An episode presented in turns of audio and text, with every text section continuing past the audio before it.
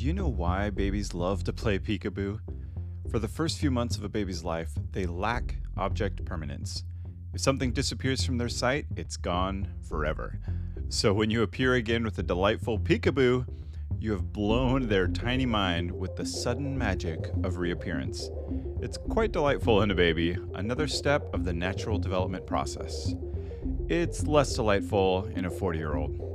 When I first heard that people with ADHD have difficulties that are similar to object permanence, I was honestly a little bit insulted. Obviously, I know that things I can't see aren't gone forever, and I don't find peekaboo entertaining in the slightest. And yet, do you leave books and papers out in piles, giant stacks of clutter all across and expanding beyond your work area? If someone asks about cleaning up an area of clutter, do you respond with, But right now I know where everything is?